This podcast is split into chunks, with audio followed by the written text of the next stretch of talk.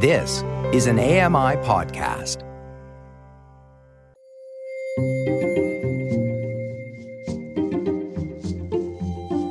Welcome to Voices of the Walrus on AMI Audio, where professional readers give voice to articles from Canada's best general interest magazine.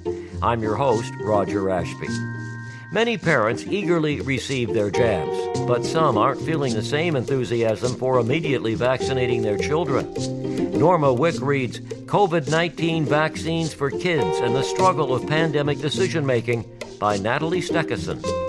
Natalie Stechyson is an award winning journalist and the former parents editor at HuffPost Canada. She's written for the Globe and Mail, the Calgary Herald, and Brunswick News. She currently works at CBC News as a copy editor and freelances for Today's Parent and other Canadian publications. She lives in Kingston, Ontario, with her husband and two sons. This is an article titled COVID 19 Vaccines for Kids and the Struggle of Pandemic Decision Making by Natalie Stechyson. Last May, when the COVID 19 vaccine finally became available for my age group in Ontario, I could barely get a shot in my arm fast enough. I scoured my region for pop up clinics and set up phone alerts for every tweet from vaccine hunters, as well as my regional public health department. I was so desperate to be protected as soon as possible that, in the end, I lined up with my sister at 9:30 p.m. in a pharmacy that just happened to have gotten a shipment of Pfizer that day. The pharmacist blasted 90s house music and pretended to stab my sister in the arm as I snapped a photo. A month later, I was so eager for my second dose that I chose Moderna solely because I could get it a week earlier than a second dose of Pfizer. Meanwhile, my husband happily accepted an AstraZeneca Moderna cocktail, whatever it took, no hesitation. But I have much higher safety standards for my five year old son than for myself. I still cut his hot dogs and grapes lengthwise to prevent choking, and I'm so paranoid of accidentally locking him in the car that I always make sure he has both feet on the ground before I shut my own door. So I will get him vaccinated, but not with the same exuberance I had lining up at a Shoppers Drug Mart past my bedtime. And I'm not sure if it's because the stakes seem higher with my own child or if I'm just so thoroughly, soul crushingly exhausted from the past year and a half of pandemic parenting that everything seems harder than it really is. Last month, I found myself in a hospital room holding my son down as he cried, No, no, no, and tried to hide his face in my shirt so the doctor couldn't swab his nose. He's now had four COVID 19 tests. I've also had to help hold my screaming 19 month old down for two tests Neither of them has had COVID 19, but they do get runny noses and fevers, and each time I have to subject them to a painful test just so they can get back to school and daycare, so my husband and I can get back to work. Each time one of my children needs a test, I torture myself over every decision I made that led us to that hospital room. Should I have let my sons go to school and to their playgroup? Should I have let them hug their grandparents? What made them sick? How can I ensure this doesn't happen again without causing them to miss out on more of their childhoods? Every day, Canadian parents ask themselves these questions while weighing the risks of sending their unvaccinated children out into a largely vaccinated but still infectious world. At the start of the pandemic, we were told that our kids played a major role in spreading the virus to more vulnerable populations, but weren't seriously affected by it themselves. Now, as every age range in Canada except the youngest has access to a COVID 19 vaccine, it's our kids who are vulnerable, and child cases are on the rise. However, this could soon change. In mid October, Pfizer officially asked Health Canada to approve its vaccine for kids ages 5 to 11. Some experts predict that Canada could start the rollout in November. But will parents excitedly rush to get their kids vaccinated the same way many did for themselves? Or is this final risk versus reward choice one that has the potential to dictate the course of our kids' childhoods, the burden that will finally break us? I have a group of three mom friends with kids the same ages as mine. We've all struggled with our mental health, lost entire weeks of work with kids home waiting for COVID 19 test results, cried over our lack of support, debated the risks of socially distant grandparent visits felt utter despair over how we could keep doing this every day with no end in sight, and then woken up every morning to do it all again. When I recently asked the group how they feel about getting their kids vaccinated, their answers surprised me. One of my friends said she would get her daughter vaccinated and couldn't understand why anyone wouldn't. But the other two said they felt more cautious and couldn't put their fingers on why. One friend said it just felt different with her own child. The other went on an impassioned, but not incorrect, monologue about how abandoned parents and kids have been this entire pandemic, and how tired she is from trying to keep her children safe. All four of us are fully vaccinated. Most parents already get routine immunizations for their children. In Ontario, for instance, unless they have a valid reason for exemption, children must be vaccinated against a whole host of diseases in order to attend school. So, why does the COVID 19 vaccine feel different for so many? Many parents can't wait to get their younger children vaccinated and feel guilty that they're protected while their children remain vulnerable, says Michelle Barton, the Division Chief of Infectious Diseases at the Children's Hospital in London, Ontario, and a member of the Canadian Pediatric Society's Infectious Diseases and Immunization Committee. Some say it makes them feel they placed more value on their own lives than on their children, she says. It's a helpless feeling that they are not able to protect the ones they would want to die for. But others, even those who have had the shot themselves, are trepidatious. Just half of 5,011 parents surveyed in a new poll by the Angus Reid Institute said they plan to vaccinate their 5 to 11 year old children as soon as a vaccine becomes available.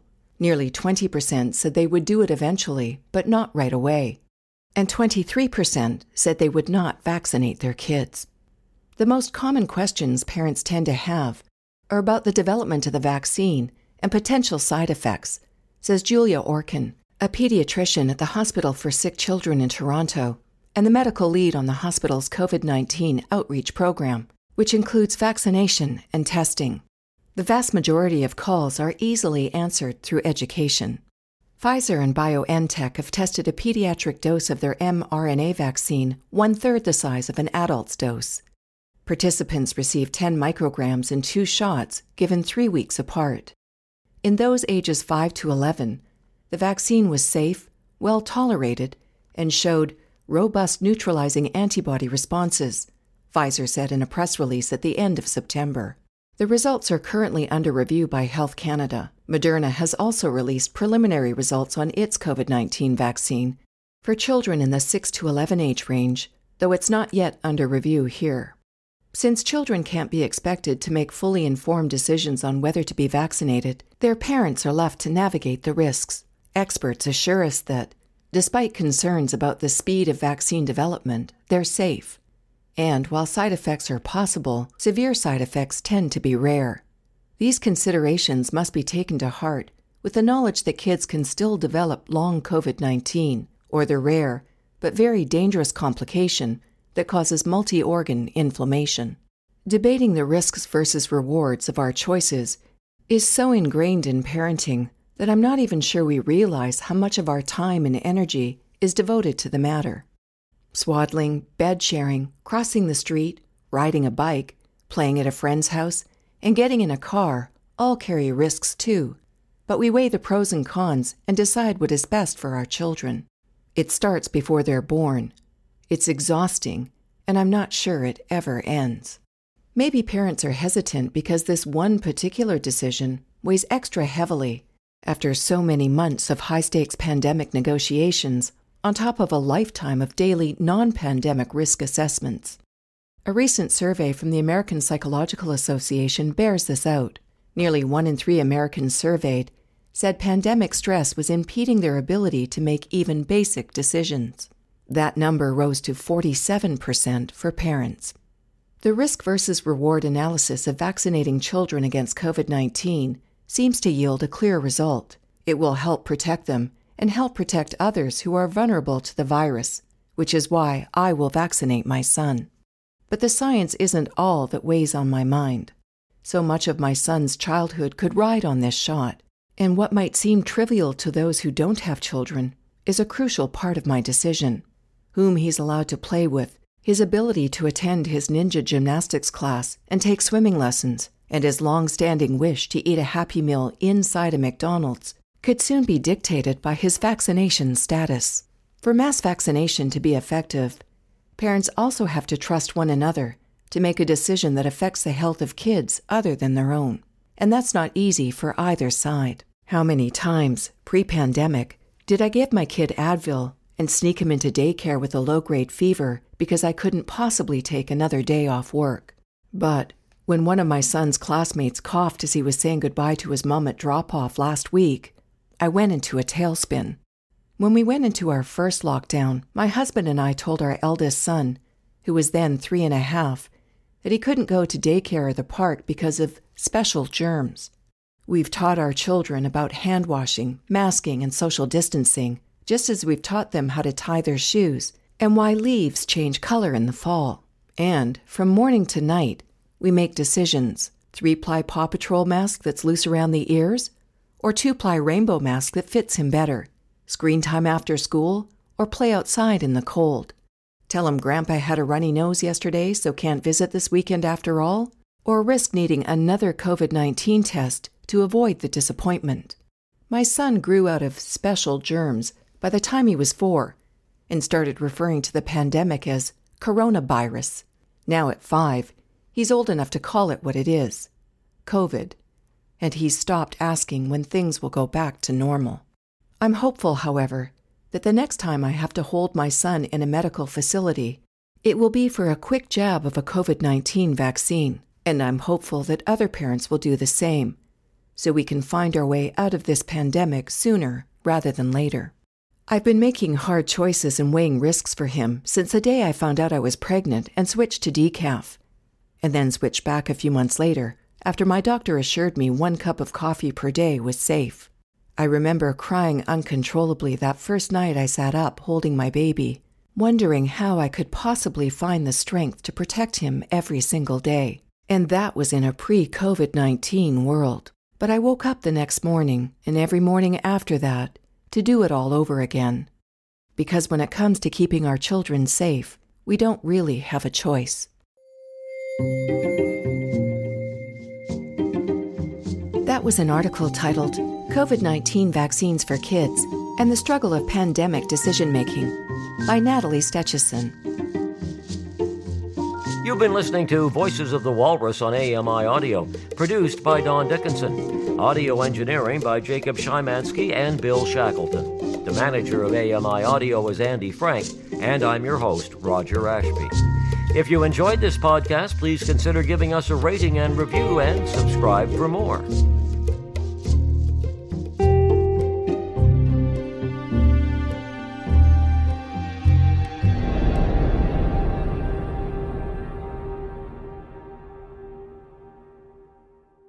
I'm Margaret Shepard of the AMI podcast Tripping on Air. Every month, my co host Alex Hajar and I spill the tea on what it's really like to live with MS. Watch Tripping on Air on YouTube or download wherever you get your pods.